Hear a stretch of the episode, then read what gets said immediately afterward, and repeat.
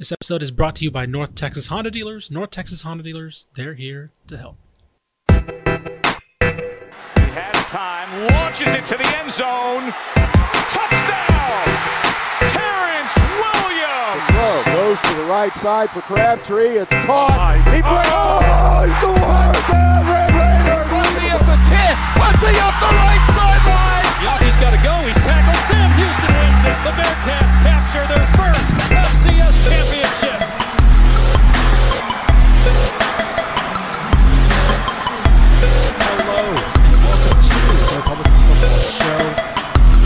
Very much steering the Max Duggan Heisman train. There, I said it. I said it. I just had the H word right away. I'm your host, Ishmael Johnson, the managing editor of Texas Basketball, assistant managing editor of Texas Football. I said basketball first because that's on my mind right now. I literally just spent the whole uh, day doing nothing but that. Uh, that voice you hear next to me is our college football insider, Mike Craven. Mike, what's up, man? I'm hanging in there. I'm Yeah. struggling. Yeah. I'm struggling. For those who don't know, I have uh, Crohn's disease, and it is winning the battle of today. Yeah, I'm 0 and 1 today. trying to get at least one and one, get back to 500 at least. Uh, we appreciate, of course, Mike being in here, every uh, making sure that you can hear us very well. Is Mallory Hartley, everyone's favorite Mal pal? Hello, Mallory. Hey guys, good to be here as always. Fresh, have that East Lansing glow still. I fresh I don't know if it's glow. We I- did, did you- still lose, but Did you go to Arlington because it matched the color scheme of your favorite team? Of course. I, your dad. Yeah, I was about to tell your dad. Like, where's the district of, Of this? course. Where's the district of the Yeah. school? It's perfect. that, right that's there. exactly right. Thank you for noticing that. I appreciate that. so on today's show, we're gonna jump right in because we, had a special guest. We got Jake Spavital, Texas State head coach. We have so we're gonna jump right into our games right off the top. We're gonna of course start off with our games of the week, and you know what? Let's just get right into it. TCU. Oklahoma State, Mike Craven. This is your game of the week. I know Mallory typically introduces it. I will let you go and introduce them uh, formally as we go on. I was just kind of transitioning naturally. So Uh, it, was, it was a it was a good transition. thank you. All right, let's get into it. we'll start off with Craven's game of the week, like it's just said, and it's TCU versus Oklahoma State this Saturday at 2:30 p.m. You can watch it on ABC. TCU favored by three and a half. Over under set at 68 and a half. Craven, what you think? You're going to be at this game, aren't you? this one feels like it's going to be pointsy. I, I know we t- think about Oklahoma State as this defensive team that, that wins that way, but you know, they gave up 30 plus points and 300 plus yards to Texas Tech with their third string quarterback. They allowed Blake Shapen to have his best day as a passer at Baylor, even in a win earlier this year. Spencer, Spencer Sanders has been playing great, mistake free for the most part football. Uh, Max Duggan doing the same thing. It almost feels like a mirror image game here Yeah. where we're going to find out who the best team in the Big 12 is. From doing research, I found something that I thought was really interesting to statistically. They both average exactly 46.4 points per game. Interesting. Okay. And the defenses allow within a one point of each other. Yeah. TCU's at 23 and a half, Oklahoma State's at 24 and a half. So this is about as even of a matchup as you can get. I think TCU's getting those three and a half points, you know, three of them for being at home. This is pretty much a pick 'em game. And the winner takes the inside track and a real you know, not an easy route, but a definitely easier route to one of those two spots in the Big 12 championship game. Yeah, I think Max looking at Max Duggan's games against Oklahoma State, and again, new offense, all that stuff. But I think it lends in his favor that he's played pretty well against them. Yeah. Twenty nine to thirty nine uh, for two fifty eight in twenty nineteen, which was not a good Max Duggan here. Let me let me preface that. Uh, a little bit, he struggled a little bit in twenty twenty, but they won uh, 29-22. He was twelve of twenty six, two sixty five through the air, and had over hundred yards on the ground. And so I think I think I agree. I think this is gonna be pointy, and I think that the thing that's gonna separate this one is I don't I don't know if TCU is gonna want to. They're gonna want to run the ball, but as you mentioned, Oklahoma State's been very vulnerable through the air. Right, their secondary's been pretty bad against uh, teams that just show any semblance of passing the ball. And so I wonder if we see them, we're not going to see them throw 60 times, but if we see maybe high 30s, four, low 40s from Max Duggan, he's obviously we've seen he's very confident in that. Um, the defense has slipped a lot. They're 98th in echo, uh, points per, uh, sorry, echo rate. Uh, 100th in EPA per pass. They're actually really bad on early downs as well. Early downs EPA, they're 113th compared to TCU, who is third on offense in early downs EPA. So, very Garrett Riley's very aggressive, gets a lot of good yards, puts themselves in very manageable third and uh, fourth and short situations to where they go for it. I like TCU. This could be a I mean, depending on how the season folds out, this may or may not be a preview of a rematch potentially in the Big 12 championship game. And we mentioned it last week. TCU Kansas would be in a like I don't want to say an eliminator, but more or less an eliminator of uh, of a potential uh, contender. This one could, you know, whoever wins this now is in the driver's seat probably for the Big 12 to at least be in the Big 12 championship. And we're starting to get to that time of year where we start asking the Sonny Dykes question. Oh yeah, here we go. Yeah. You know, it's like these fast starts are, are par for the course. When he was at SMU, they went 8 0 to start 2019, 6 and 1 to start 2020, 7 and 1 to start 2021, mm-hmm. right? They're, he's had combined 26 and 2 in September and October as a head coach over the last four years. Yeah. So he can get it done earlier in the year. But later on, they were 4 and 8 after October 31st the last three years at SMU.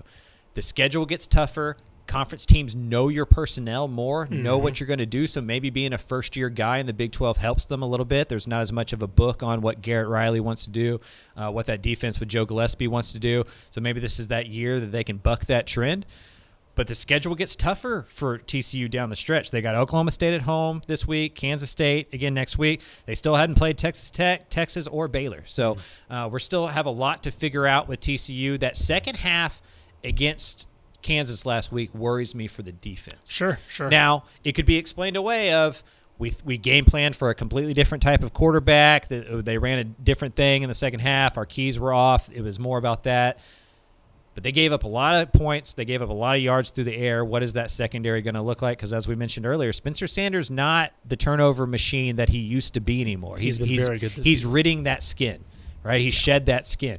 So for TCU, you're going to probably have to win this the old-fashioned way, not have, be able to count on turnovers, and we can just see if the Max Duggan train rolls on and on. That running game, though, Mm-hmm. they didn't run the ball as well against Kansas. If they can get back to averaging five yards or plus against Oklahoma State, I think TCU wins this game. Spencer Sanders 19th in the country in QBR right now. It's 78.6, two, uh, 12 touchdowns to just two picks. Again, that's been the MO for him is turning the ball over. He's not doing that this year. Oklahoma State looks fantastic on offense. They're back to like a Mike Gundy offense basically uh, this year. So Do you think the Big 12 has to be one of the most, conf- probably the most confusing Power 5 conferences out there? Just because in every other Power 5 conference, I think you at least know who's going to be number one or at least number 2 Mm-hmm. But I, I think, think the that- Big 12 is probably the most confusing out of all They're those the conferences. deepest. The yeah, d- that's a good. That's a good way to put it. The The, most deepest. competitive. Yes. I'd yes. say yeah. I'd And- say right now they're yes because you could talk yourself into about four teams. Yes. Uh, ACC I would put up there. The, I think the Big Twelve is better than the ACC. Don't get me wrong, but I'm similarly like. I mean, people are putting Clemson up there, but I'm Right. like, Yeah, there's uh, Wake I- You Forest know, and- last year, yeah, I was about to say Wake Forest was there. Pitt was. I mean, not they're not there this year, but as far as deep depth and quality, I think Big from Twelve top, right now. literally from top to bottom. Sure, I yeah, like think, West yeah. Virginia, again, West Virginia is the worst team there, and like that's fine. Okay, put them to the side, but like it feels like everybody can get got by anybody in this conference. Right. To that point, West Virginia is the worst team in the Big 12. Yeah. They're only three and a half point underdogs to Baylor this week. True. You Yeah, know, so that's- ev- that's everything is pretty even. You Yeah. know, and I, I think that's what's going to make the Big 12 interesting, even when Texas and Oklahoma leave, Mm-hmm. is we can go to every conference and pick out three of the three best schools. Yeah. Right. And that's true 98% of the time. Occasionally it changes a little bit here and there, but for the most part, it's Ohio State and Michigan, the Big Ten, for example, Right. Alabama, Georgia, Clemson, USC out west, right? Oregon. Mm-hmm. In the Big 12, when UT and Oklahoma leave and that power vacuum goes away, and now it's Cincinnati, Houston, BYU, Baylor, UCF. Texas Tech, UCF. It's gonna blow even more wide open. Yeah, every TCU. Yeah. It's going to be awesome. Like it's really Yeah. going to be an awesome conference to watch with a lot of parity. Yep, yep. All right, let's move on to my game of the week. Surprise, surprise. This is not a homer move. Craven actually suggested mm. this one. I don't believe it. North Texas hosting La Tech this Saturday at 3 p.m. You can watch it on ESPN Plus. North Texas coming in at as a six and a half point favorites. The over under set at 70 and a half. I'm going to give some people betting advice real quick. Okay. Hammer that under. Yeah. I thought that was had to be wrong. It's dropped down to 68, so you can't get that number anymore. Mm-hmm. Uh, but it's so high because North Texas gives up so many offensive touchdowns. They've, Right. they've given up so many pick sixes, a couple fumble returns, a couple of returns on, on special teams and stuff, uh, to where that their defense looks worse than it is on paper. Sure. If they can avoid turnovers, they should be able to beat La Tech. I mean, La Tech's not that good. Yeah. They beat UTEP by double digits, mm-hmm. but that was a bad UTEP performance in the first half. They were pretty much even after the, the second quarter. And so North Texas runs the ball well. I was going to say they should be able to establish that run game pretty early and beat La Tech up front. And La Tech doesn't run the ball at all. No. You know, they're an old school air raid type offense Sonny that Cumbie is the head averages coach, under yeah. 100 yards rushing a game. So North Texas should be able to win this one in the trenches. They're coming off of a bye week. It feels like a mean green. I think they're favored by six and a half, we said. Yep. Um, it, it feels like a mean green by a touchdown or more type game. Right. It, yeah, basically, I mean, like you mentioned, La Tech's and a passing offense that can't really pass right now. Again, that's year one under Sonny Cumbie. Um, they're kind of, I mean, geez, they're 108th in passing EPA. They're 119th in rushing EPA. Like, they're really not great, basically, at anything on offense. And North Texas defense been solid, right? Passing off, passing defense has been pretty solid. I think they should be able to control that game on that side of the ball. If they, get, this could, they got to get pressure on that quarterback. oh sure, they'll. I think, and I think they will. Honestly, yeah, Um, because they're mistake prone. oh exactly. He's thrown a ton of picks this year. Yeah, and I think where North Texas can be comfortable is just kind of have Austin Aune manage the game. Yeah. right. He doesn't need to come out throwing, slinging it around No. because the the other thing is La Tech's defense pretty solid against the pass. They're not great, and I wonder. I don't want North Texas to get baited into be into maybe thinking they could you know dominate this game and maybe open things up and be like, oh, here we go. They need to play it safe. I think yeah. I think La Tech is 43rd in EPA passing defense. So again, that is the plus side of their defense. They're awful against the run. To win that way, don't test them because as we know, Austin Aune can. Th- I think he had a didn't he have a drop pick against FAU like on the first drive Yeah. or something like that. So like it could have been a pick six right off the bat. Don't get baited into that, please. Just just just let this go because as we've seen, you know this a bowl game is still within grasp for this, but they need to win the games that they're favored in, and this is one Right. that they should. It, La Tech's a rebuilding program. You should be able to move past them with ease. So First quarter is really important. UTEP Yes. fell behind last week against La Tech, and Gavin Hardison had to throw the ball 40 plus times. right? And I think I think if the same thing happens with UNT, I think we're going to see the same exact thing happen Yeah. with UNT. We've talked So- about it before, but it, this this could be one of those box score games. Yep. Where Yeah. you know, tell me how many times Austin Aune throws the ball, and tell you if Absolutely. North Texas wins. Mm-hmm. Yep. Exactly. So I think I'm looking back at the UTEP game right now. Yeah, and I, I completely forgot that that's how Gavin Hardison he threw it 51 times. And again, good quarterback, not one that you should be putting the entire game plan on. So yeah, I'm just kind of uh yeah, that's kind of where I'm at with that. So uh, before we get on to my game of the week, I do want to give a quick word from our sponsors at Athletes to Athletes. Every high school athlete wants to play on the big stage. Every parent wants their child to be the best. But is making your target list of schools based on top 25 rankings really the best strategy? What about academics? Location, coaching style, financial aid? There are so many factors that should be considered when selecting a college program outside of on field performance. Our friends at Athletes to Athletes have put together a recruiting guide centered around providing a broader, more holistic perspective about what your college experience could be complete with checklists, do's and don'ts, key strategies, and much, much more. This 22 page guide offers everything you and your family should know as you walk through your college recruiting journey. For a limited time, Athletes to Athletes is offering this guide for free to our audience. Just go to athletesToAthletes.com forward slash Dave Campbell today to download the free recruiting guide. That's athletes, T-O, athletes.com forward slash Dave Campbell. All right, Mallory, on the phone. Well, first, let me say my game of the week is Texas State Troy. And appropriately, on the phone, is the guy who probably earned one of his biggest wins so far at Texas State, Jake Spavital, head coach. Coach, how you doing? I'm Doing well, man. How you been? I've been good, man. Been good. Uh, man, uh, you guys done partying over there? It looked like a it looked like a pretty big after party uh, on the field after that game last week. yeah, it was uh you know, like it was probably one of the better crowds I've ever seen at Texas State in my time here. Yeah. Uh, you know, like a little over 25,000. I think it was the seventh largest uh, all time in the history of our school. And I, I think it was the largest conference game, uh, you know, crowd that we've ever had. And uh, man, it was awesome. It was a, it was a great, uni- uh, a great night for our university and our program. And uh, just to watch them celebrate and kind of enjoy everything, it was, it was pretty fun to be a part of. How much does that help the football team, right? Like, I mean, we, we talk about home crowds and just the impact that they can have on a game, but but as a coach, as a former player who's been on a lot of sidelines, like, what is the tangible benefit of, of having that kind of support? Oh man, I think it. I think it's very important. You know that home field advantage. You know it, it's very tough to go win on the road, and and you, you sit there and you.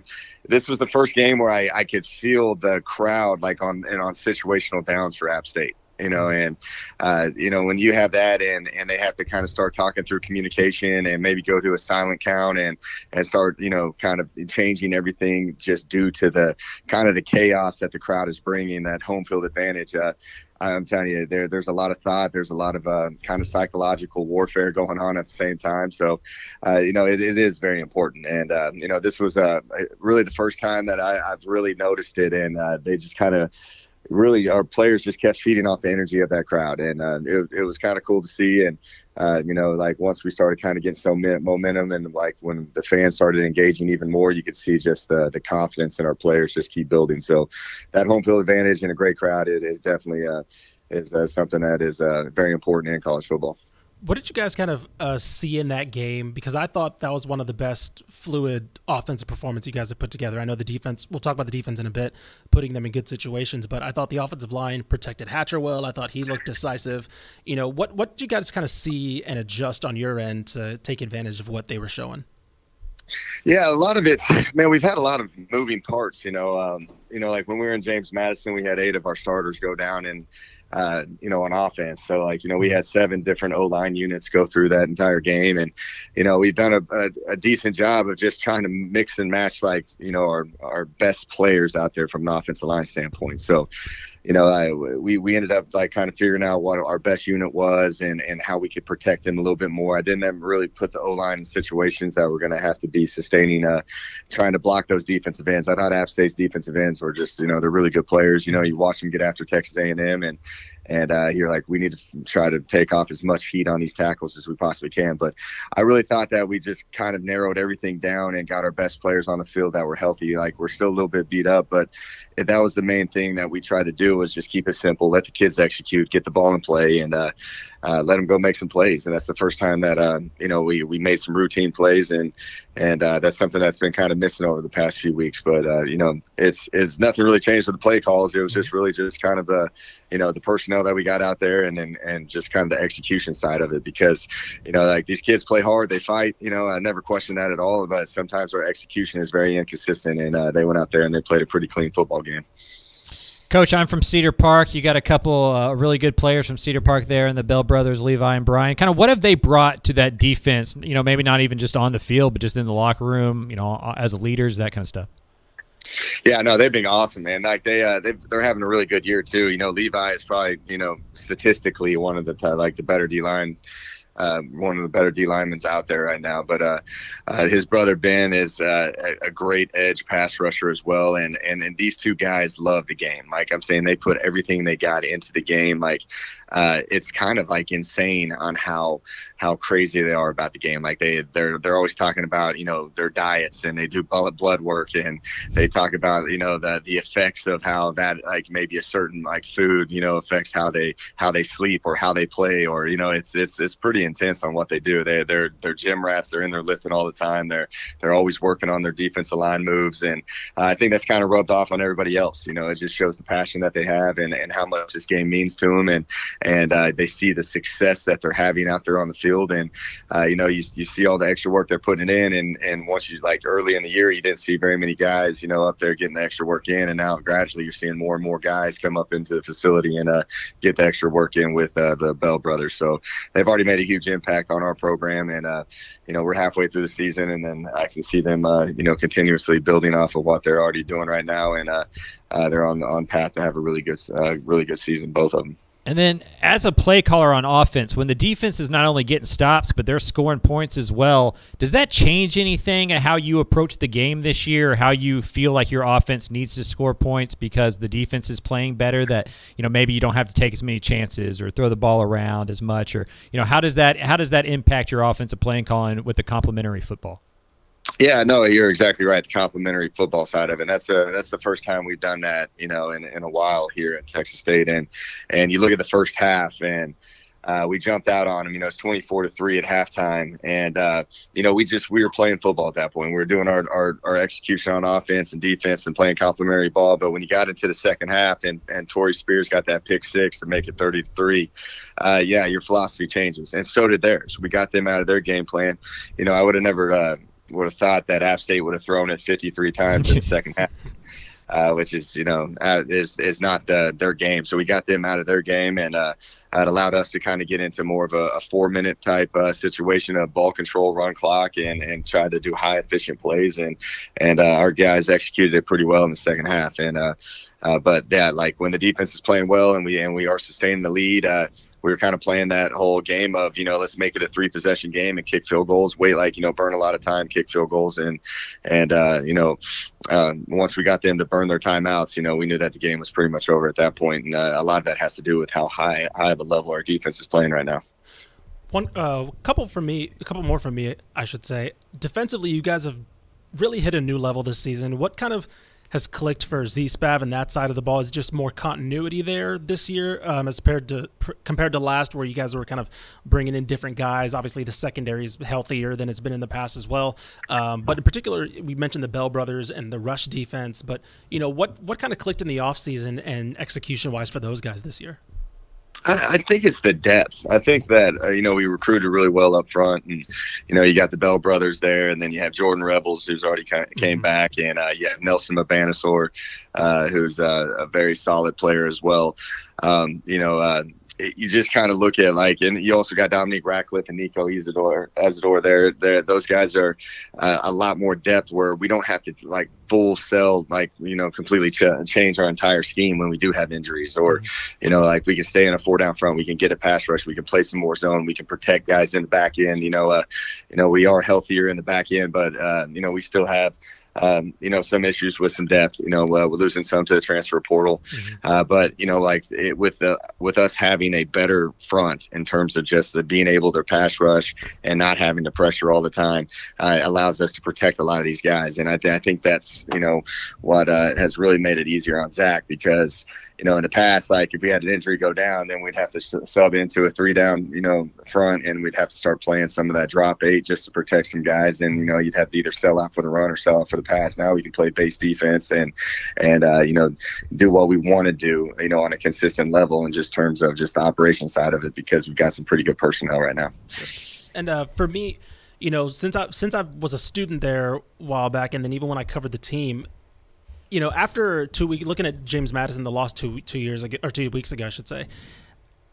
It was. It's hard to imagine that you would get a home crowd like that that you guys got last week. Even you know, with I guess my question is talk about the administration and kind of the support you've kind of seen in that regard because it's very easy for them to look at oh they lost however to James Madison and not show up right but you guys like you mentioned get one of the best crowds I mean I think Bill Culhane uh, former play, uh, color guy said it was the probably the best crowd he's seen since the 2014 win over Arkansas State which got them uh, six or seven wins that year you know what what have you seen has there been a, a noticeable change on your part that you've seen from the administration and kind of the overall support of the program no, I think the I think the the biggest change has been our new president. You know, our new mm-hmm. president's done such. He, he's such an active guy. I, you probably follow him on Twitter. I sure. think the guy's a machine. I think he's a robot. Like he, he's just everywhere, and you know, and, and he's really just trying to engage the community and, and get more people involved with not just football, with with everything Texas State and uh, that's the, the, biggest difference I've seen. You know, is is just how engaged our president is, how active he is, in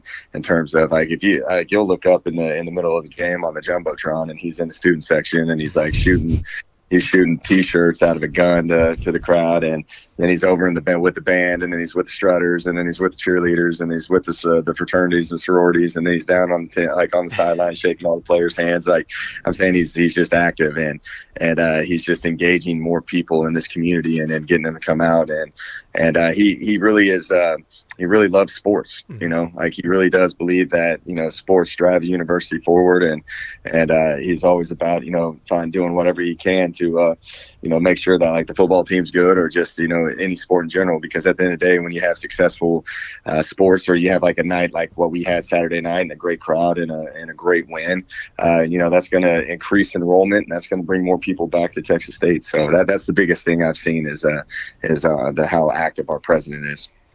Coach, last question before we let you out of here. Obviously, a big win, and now you got to go on the road. The Sun, Sun Belt's always, you know, tough week in and week out. How do you go about, you know, letting your team have fun and celebrate that App State win and everything that comes with it, but also getting letting them know that it doesn't really matter if we don't back it up with good performances? Yeah, no, again, you're exactly right on that as well. We've been addressing that all week. I, I thought the kids, uh, I thought the guys, you know, handled it well. They they enjoyed Saturday night, and you know, and deservingly. Um, uh, but like after that, they came in Sunday, and then we locked it back in. They, they know that we're halfway through the season, and we still got a lot of ball play, and we know how many ups and downs are in this Sun Belt League and how tough it is. And you just you watch how crazy college football is in general right now. But uh, that these kids understand the importance of trying to you know put another consistent game back to back. You know, like we've been struggling on the road. We're 0 3 on the road. We're 3 0 at home, and and uh, they're they're pretty adamant on trying to find a way to figure it out versus a really good Troy team. I think Troy's one of the you know one of the better teams in the league right now, playing at a high level. You know, they're you know they lost to Hel- uh, on a Hail Mary to App State, which was an insane game. But besides that, like they've been they've been consistently just dominating teams by playing complementary football, and uh, it's going to be a tough challenge. It's their homecoming game, good crowd uh, versus a team that's playing very well together. And but at the end of the day, like every week's going to be that way, and and our kids understand the importance of you know continuously getting better throughout the course of of our season and and uh, we we've got to keep chipping away. But like the thing I like about them is, is you know every Wednesday we meet with our leadership group and uh, you know, they really talk about the importance of, you know, just bringing people along and, and having energy on the road and, and uh, being really locked in with a great sense of urgency uh, uh, to, to beat teams like this. So, you know, they, they're, they're engaged right now. And, uh, you know, I, I know that they're not, uh, you know, overlooking Troy, you know, or anything of that nature. They, they, they enjoyed their moment last week. We're App State, and I think they're ready to try to go, you know, take another shot at another great team this weekend. All right, Spav. Always a pleasure, man. You go. You go finish that game planning for Troy. I appreciate you guys, man. Hope all is well. All right, Later. same to you. Bye. All right, there goes Texas State head coach Jake Spavital. I mean, we hit it on we hit on it. You know, let's wrap up the thought our thoughts on Texas State Troy. Like you mentioned, if they don't follow up a big win with looking good, right? They don't have to. It's going to be tough to beat this Troy team. They're really clicking right now, like you mentioned, but they're still a really good team. They beat Western Kentucky. We know how good they can be, or they are, I should say. And you're on the road as well. Tough environment if you come out and let's say have a James Madison performance, right? Then last week looks a little like, all right, what happened? But if they come out, look a lot better, look like that composed team, that team that really was focused in on a game plan, defense maybe make some plays. Okay, we'll see what happens at that point, and then you're looking at last week as building towards something. Play a complete football game. Don't beat yourself. Make Troy beat you. I mean, sometimes on the road against better competition, you mm-hmm. lose games, Yeah. right? But you know, don't show up flat. Don't show up looking like you know you won the Super Bowl the week Right. before and that kind of stuff. If that App State game isn't followed up with good performances, then it looks like an aberration. Yeah. You know, if you can turn this into not just wins, but just a two, three, four really good performances in a row, then all of a sudden everybody in that locker room, everybody in the stands, everybody who's paying attention goes, something's different with Texas State, and that helps everywhere. Yes. Yeah, exactly. I mean, they're three and three right now. We did not have them winning last week, so that's one in the pocket that we didn't expect. So who knows what happens? I mean, there are winnable games still on this schedule to get to bowl eligibility. We'll see. Mallory, let's move on to our. Do we call this the wide zone, or is that I forgot what we call this? Of course, it's Okay. Cra- it was Craven's idea. I was just making sure. I didn't. Couldn't I gave him was- credit last I week. I couldn't remember if it was this or the Sunday show that we called it the wide zone rundown or whatever. My bad. Well, it's this one. All right, So well, let's get to run it. through Poor the wide Craven. zone, like then. he comes up with a good idea and no, you can't I even it was remember. the wide zone. you I didn't can't even remember, remember. if it was Wednesday or Sunday. All right. But anyway, Anyways, I don't. I don't let's, uh, enjoy how Mallory is so impressed that I came up with a good idea because I'm it- not impressed that you came up with a good idea. to me- I am giving you lots Craven, of credit. No, Right, right. that's not how it is. Right, You like, know that's not how it is. you did, Wow. you did a thing. No, you know that's not how It's it like is. you tussle your hair. right. yeah, that's how I treat tacos. Pat you on the back. no, that's not what I'm. All right, let's just move on. Let's let's uh let's get into our first uh, wide zone game of the week. SMU taking on Navy at home this Friday at 6:30 p.m. You can watch it on ESPN. SMU coming in as 13 and a half point favorites. The over under is set at 57 and a half. Do you think this is a little bit high? The line is a little bit high for SMU. Na- Navy's super bad. They, Well, I- I- they am- got a good defense bad though. that They got a I'm- good total defense. I was about to say, is it bad that I'm nervous about this game now? I think this could Yes, be a that would be sneaky bad. defense Because SMU doesn't win this game by double digits. There's something going on on the hilltop that needs to be fixed. They're too talented at home on a three-game losing streak. We got to remember those games are against Power Five teams that they've lost. Maryland, Power Five team. TCU, Yeah. Power Five I mean, team. they played U- Maryland pretty well. UCF, for the most part, Power Five team. They were up 13-10 at a half. What Navy does well, they're not. doing SMU's well right pretty now. good at. and they're also not doing well this. Yeah, they're not doing it well right now. Yeah. If SMU was an air raid spread, or I mean, if Navy was an air raid spread the ball out team, I'd go, oh, okay, this is a Yeah. problem because we saw UCF's not a passing team and they passed the ball all over the place. SMU secondary is really bad. Yeah. Navy is more of a grinded into the dust ground type team Right. that relies on the trenches, and that's where SMU is best. And then here's my other point. I think Tanner Mordecai is going to have a big game. I think Rhett Lashlee is going to do anything and everything he To can build his confidence back to up. build some confidence back up because there's starting to be a should we see some Preston Stone type Right. conversations going on. Mordecai's thrown as many interceptions, which is five, as touchdowns in this three game losing streak. Mm-hmm. I think Mordecai has one of those 400 yard, four touchdown. Rashee Rice catches 200 yards. And Rhett Lashlee, who's the head coach and the play caller, does everything possible to just get that dude some confidence. Yeah, that's fair. I could say that. I could see that. Um, I guess I'm nervous because they only lost by six to a pretty good Air Force team. Navy did. I'm not saying they're good, right? I think Navy's bad. They're, I believe they're in the 90s in rushing, and that's what the triple option flex bone's about. They, they're supposed to be at least a team that's in the upper half, at least, of the country. Um, They've also held their opponents to pretty low scoring games. They've too. been they've they've they, even that's if- the thing yeah. that makes me nervous is they've made it ugly right that's Yeah. and that's why kind of their games have been unwatchable is because when they're unwatchable on offense they make the rest of the game unwatchable now to their credit Air Force also runs triple option they could be just Yeah. perfectly schemed against that and so that just made that just made for a good matchup for them who knows I don't know how good Tulsa is they blew out they had a really kind of a, a their best showing of the year against Tulsa last week I, I don't I don't want to look at it as like a trajectory game. One team's going up, one team's going down, whatever. I think SMU has the right scheme to absolutely dismantle Navy. Right, they're awful against the pass. They're one thirty one, which is Yeah. second or third to last in the country versus the pass. So my hope is yes, we see the simple game plan, get Tanner Mordecai going, and basically just have and this you know he's at home, it's all good. Like it should be a very calm game plan for them. Right, don't make it complicated. Just get it done. I I like might be yeah. at this one. It depends on if my colon stays in my body. well, let's. I, I I'm not supposed to laugh because but you made it like a dry joke. So I feel bad. Self-deprecating humor is all I got. Move ah, on, Mallory. Terrible. Get the camera off. We're trying to get. All right, let's uh, let's move on here. Up next, we've got UTSA taking on FIU, and I believe this one is at FIU. It doesn't matter. Um, this it, it, I was gonna say it doesn't matter. this is gonna be a 90 minute game. like this is gonna be a 90 minute game over and uh, over very quickly. It's at uh, this Friday at 7 p.m. You can watch it on CBS Sports Network. UTSA coming in as 32 point favorites. The over under set at 64. Ish, I watch a lot of National Geographic. That won't shock anybody who knows me. Uh, you ever seen the killer whales where they like take seals out into the middle of the ocean and then circle them and then let the kids practice hunting or whatever? That's what UTSA is going to do to FIU. Gonna They're going to drag them out into deep water, Yeah. and then Frank Harris is going to go sit on the sideline and drink some, you know, Kool Aid, do Right. whatever he wants to do, Yeah. and the young roadrunners are going to get out there and learn how to play with food a little bit. I was about to say it's like the killer whales throwing up the seals. Yeah. Like Yeah. they're just Yeah. tossing them up. But yeah, it's bad. Look, uh, I'm gonna reference Parker uh, Stats War on Twitter. He does win probability. I don't think I've ever seen a win probability this. 99.3 win probability. The only one I've UTSA. seen bigger was the Texas Louisiana Monroe one That's a yeah. That's a good point. because it was like 99.9 or something. That's a good point. Yeah, th- it's bad. FIU's bad. They're they're it's a it's probably I think it's the youngest team in college football. They're basically playing a high a bunch of high school seniors right now. Um, and yeah, it's a long long rebuilding process for them. UTSA is a fully functional machine. So the only thing that's going to stop UTSA is the city of Miami. yeah, yes, As. Yeah. long as they can keep them like sequestered into lo- their hotel room on Yes. Friday night or And then Thursday yeah, I was gonna say, well, this game is is a Friday game, so it Yeah. should be. That's probably good. yeah, Yeah, yeah, exactly. Although Thursday in Miami is better than Saturday in San Antonio. I'm going to tell you that right now. yeah. We'll uh, see. Uh, if you want to see some Eddie Lee Marburger tape, Yeah, I was gonna say, how Yeah. quickly are we gonna see Yeah. ELM cook? I mean, look, I uh, in my hope, it's late second quarter, like Yeah. or you, maybe Frank gets in a halftime, whatever. Then you just see Eddie for the whole second half. There's no reason to have Frank No. play the whole game. So we'll Not see. at all.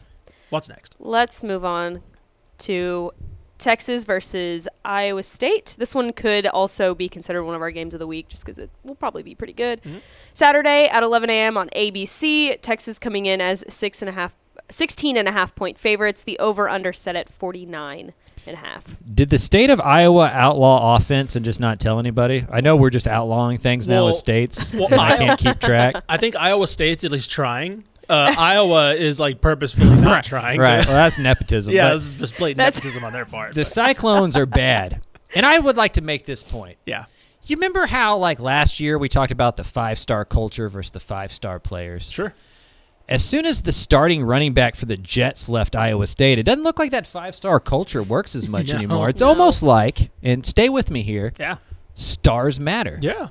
Texas should dominate this football game. Iowa State can't score enough points to keep this one close. Iowa State's stop rate is excellent. They're a really good defense. They're always going to play good defense there. Uh, but Texas has too many weapons to not score 30 ish points. Sure. And I don't think if I gave Iowa State eight quarters, they would score 30 points. This Texas defense pretty good. Yeah. No, exactly. I think the only games Iowa has been in are the ones that are just like unwatchably ugly. Yeah. Right? They beat Iowa, which it was again set football back 30 years, 10 to 7, right? They lost to Kansas State last week. 10, uh, 10 to 9 right they beat they lost to kansas 14 to 11 this is a very bad team just bad to watch team they're a good they're a fine team right as terms of like just like the overall standings of the country they're a fine team they're a bad to watch team Texas should not, and I don't think they will because that's not Sark's MO. He's not going to get caught into a quote unquote slugfest, right? He's not going to make it ugly. He wants his offense is very pretty to watch, and he's not going to get dragged down into this. He's going to have, if it does get ugly, okay, he has two bell cows that is just going to make it easy for him to call this offense. And of course, Quinn Ewers looked incredible last week. He has game breakers on offense. By the way, Texas' defense is good enough to even even whatever Iowa State can muster on offense, it won't be enough because Texas' defense looks like they can tackle again. So, yeah, I agree. I think this will be a nice. Last week was an, uh, a nice showing, right? I think Oklahoma's bad, but I think this week will be a nice test because they're going against that five star culture, right? Here's a team that's well coached. They are what they are. They know their style. They know how they got to win, how they have to win games. Texas can't get dragged into that. I don't think they will. I think they're too talented to. But let's see it, right? Let's see what happens. Like we saw it against Tech, where they got trapped into a game. Ah, crap, we're up. Eh, lollygag around. Tech's back in it.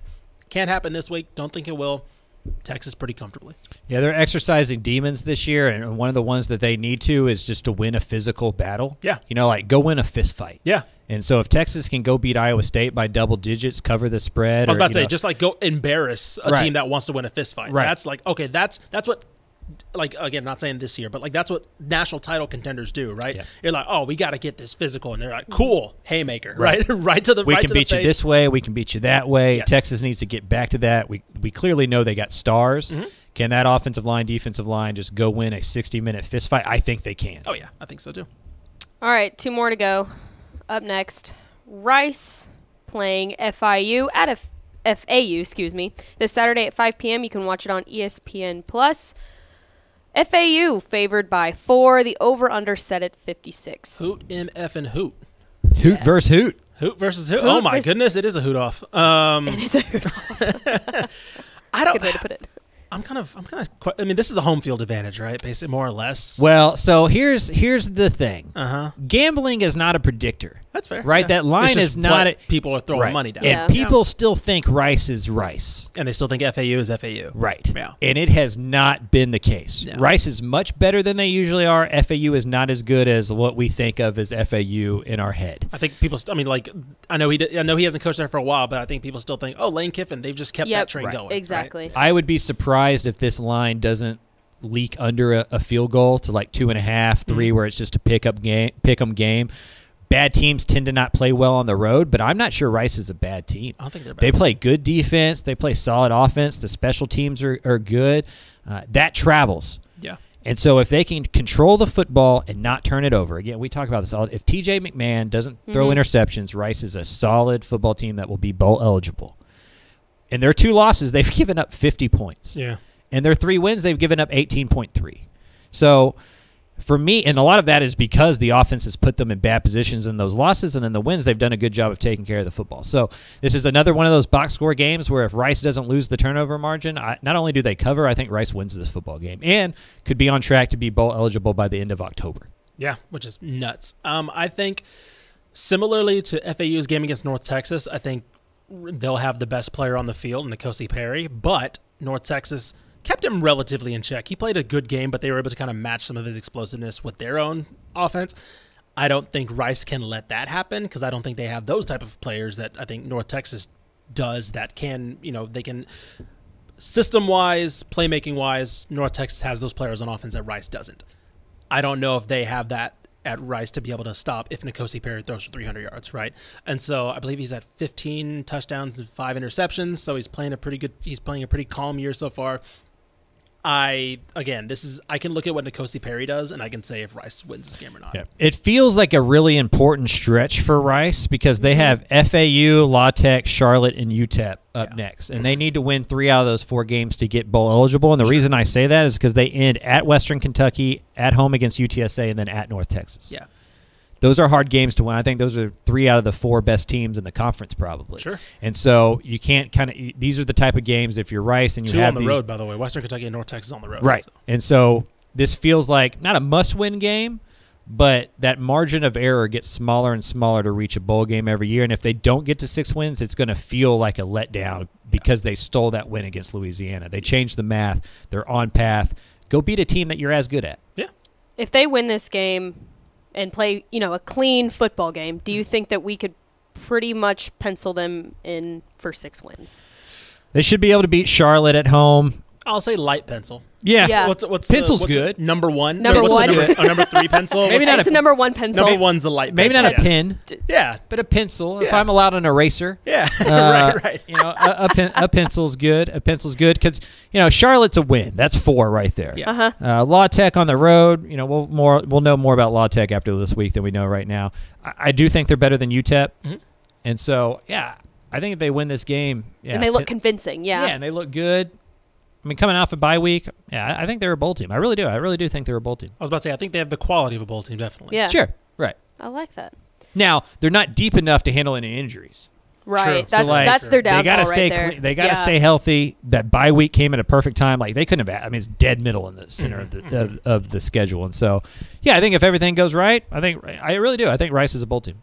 Speaking of Rice, too, sort of, kind of, didn't you mention to me ish yesterday that Jake Bailey of SMU Oh is yeah, out SMU, for the yeah. rest of yeah. I should the have mentioned that off the top. I forgot he was announced out Yeah, for the he's, rest of the year. he's so out for the year. that's a huge loss for that passing attack because he was starting For to kinda SMU, yeah. Yeah, to he was starting to come around. Yeah. He's he's talented. Yeah, Yeah. very talented. So All right, let's round it all out with Baylor playing West Virginia this. Is that right? Thursday? Thursday, tomorrow. Tomorrow. Oh my gosh. it starts it starts tomorrow. Week Oh 7 starts goodness. tomorrow at 6 p.m. You can watch it on FS1. Baylor coming in as three and a half point favorites. The over under set at 54 and a half. Is that is that like kind of insulting that that line is so low I, to Baylor at least? I think people don't know what to think of Baylor. I was about to say Yeah, because West. I don't think. West Virginia is very good. Yeah. I think that that Texas score flatters them. There was a 38-20. Yeah. I think that flatters them a lot. Um, they did have a solid. Now that we know that Kansas is good, they had a solid showing Yeah. against Kansas, right? But I still, yeah, I still think they're the worst team in the Big 12. But as Mike Craven said, it's pretty solid, right? throw them in any Mm-hmm. other conference, they're probably closer to middle of the pack. I think it's more of an indication that people don't know what to expect from Baylor. They don't Yeah. know if Blake Shapen's going to be consistent. They don't know if Richard Reese is going to be a consistent, established run guy for them. Their defense has not been as good as it was last year. I know they lost playmakers, but it's still you would think Dave Aranda would have like a structure in place. I don't know. I mean, I still obviously lean Baylor, but I mean, I, it, would not surprise me if we look and this is a one-score game in the fourth quarter. We're like, what's happening? because that Baylor secondary can get got. Yeah. If you get enough time to get the ball out, West Virginia can throw the ball around. You know, they they run an air raid. They're they're going to score some points. Graham Harrell up there calling plays and stuff like that. The offense is That's getting right. better and better each week. Um, I think this is going to be. This is going to sound weird. I think this is going to be one of those games where Baylor has to outscore West Virginia, and that that's where the the concern comes from Baylor. Is this is no longer a defense where you can go.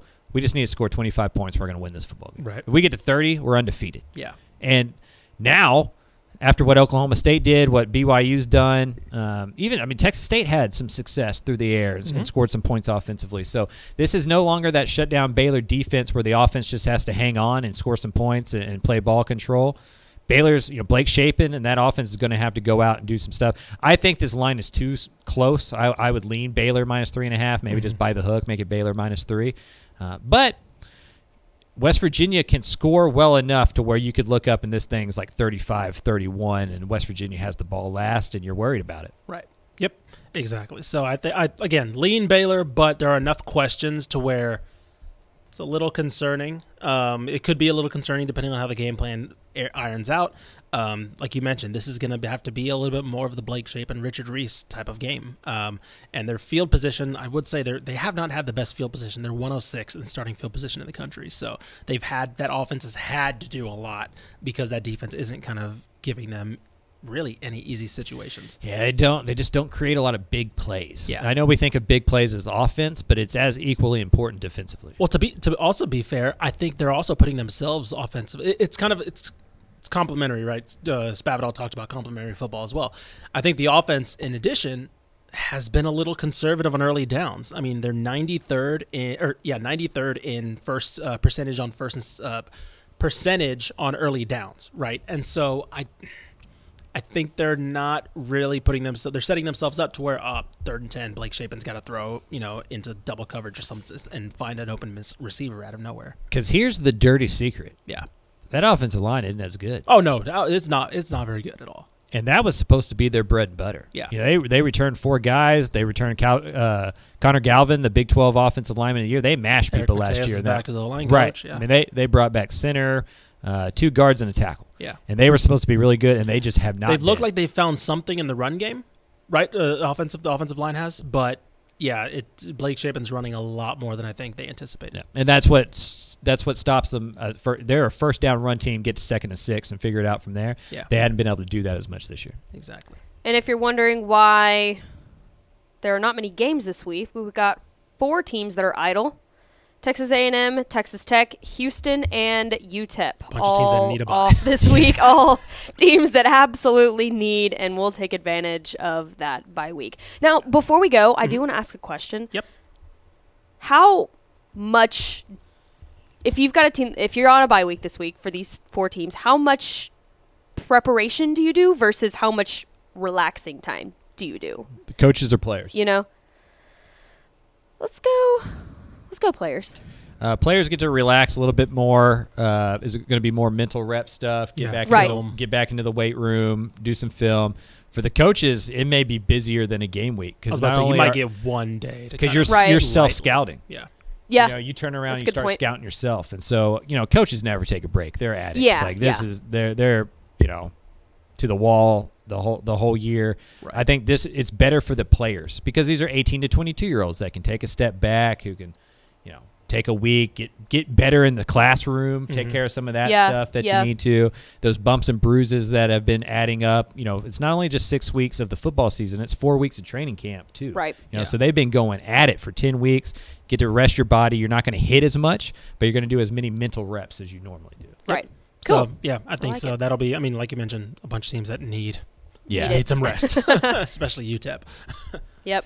There we Alrighty. go. So that'll do it for us. Like I said, uh, every week we'll be back on Sunday with a recap episode. All three of us should be back. Mallory again is not at Michigan State. Well, this as far as you know, I may Ah, buy a that's ticket at the last moment, like I did last week, Alright, and yeah, just that's fair. tell Yeah. you guys, hey, I'm not going to be here on Sunday. I'm going to Alright, East Lansing, alright, so alright, that's fine. you never I, know. uh, yeah, she vacations in Michigan on the weekends. That's a good vacation. She has a lake house. There's no lake in East Lansing. I don't know. Is there? Yeah. Is no, there? I no. like- I don't know where East Lansing is in Michigan. I don't know. It's it's it's like two hours outside of Detroit, Oh, like okay. east of Detroit. All right, like, that's I was trying to think I don't know of geography or Michigan. When's the last Saturday in the fall that you didn't spend working? Like in my life, Yeah, like in the fall. And during football season, Yeah. a weekend. like like as I've since I've in, been in this industry. Yeah. sophomore year of, high, of college, probably. Yeah, It's been a while. Yeah, it's been a while because I, was went so- right from this to I being a beat writer. I was so jealous. I know, was right? So jealous. to be able to take a weekend in the middle of very nice. October to just like and to go to like an awesome venue, Right. like a Big Ten Right. game against another power, Big Ten power. just like get away a- from it for a little Yeah. while. to be so- fair, to be fair, I want to put this on record. I did work pretty much. No, no, I was about a to say, lot yeah, of the time. I knew you were- Like oh, I did no. work. I did. I did work. Like up. Put the I put the podcast pod, and. I and I did. I had to take a couple of like text and live phone calls and stuff on Friday and did my normal I stuff think it was on more Friday. but I did. I at least got to go up there and work from home. Sure, basically. sure. I think like t- uh, to your point, I think it was more like to attend a game as a fan like that. To like Yeah. take in that. Right, Like, that I was guess that's a good experience That's the for better me. way to put it. Is like to put because like you you uh, for those of you that don't know, she got sideline passes. She was like really there to experience a cool got the full event. experience, yeah. Not everybody can go to a Power Five program get you know get that pregame experience and then get good seats and be there like that. That's something that was I do miss. That I I mean we did it this year for Baylor, so I, I guess technically I did it, but I also we still worked to some extent uh, that day as well. But um, that's a cool experience that I do kind of miss as a fan to be able to. That's Yeah, really cool. that, I guess that's what I meant. Is Yeah, like yeah. have Right, a weekend to where you could like pick just experience it the as a fan, right? And not not have, to, to write about it or Right. do Well- interviews or go to press conferences and Yeah. stuff like that. I just I don't think I've done it since college. Well, I I could have gone there to work, but you guys don't want me to talk about it, so I don't talk about it. So I could have been there to work, but you guys don't let me had mention them. The write up from Ohio State, Michigan State. You'd be the first one to attend a college game other than me and write something up about it. That'd have been It'd be really short. Ohio State. I'll give you. good. I'll give you CJ Stroud's score. box score. It's the score. And yeah, that's it. literally. You worried about Mel Tucker? No, No, but- not at all. Well, th- I'm not going to go all in. I'm not going to go all into it, but like these are still D'Antonio's guys. You know, they're not Mel And also Tucker's that guys, con- and it's it's not, he ain't, they're going, he ain't young. going into that contract. He's not. It's- Yeah, they gave him a 95 Jimbo million. contract. They gave him a Jimbo They did. special right there. Not worried. Not worried. right. So, with that being said, a reminder we'll be back Sunday. Uh, every Wednesday, we will be here streaming live Twitter, Facebook, Instagram, or Instagram, I don't know, Instagram, uh, YouTube, I should say. Uh, we'll be here at 2 previewing the week. Like I mentioned, check the recap show, usually Sunday afternoonish by the time you're indulging in NFL Sunday. Uh, Mike Craven has his mid-season uh, team up for uh, All Texas on TexasFootball.com. Go check that out. Go yell at him for whatever player he missed out on. Max Duggan. I was about to say TCU. Uh, Oh, so yeah, TCU fans go light his go light his mentions up. It was all him. Uh, and with that being said, no, I'm kidding. It was all of us. It's fine. Uh, but seriously, go message him about it. with that being said, we have interviewed 12 of the eventual 13, and we're starting to get dual interviews on the show. FBS Yes, head Spaz been on here twice. Yeah, Spavital, Sonny Dykes Sonny have Dykes done it here twice now. twice. So, with that being said, Jimbo Fisher, give us a call. Go Rutgers.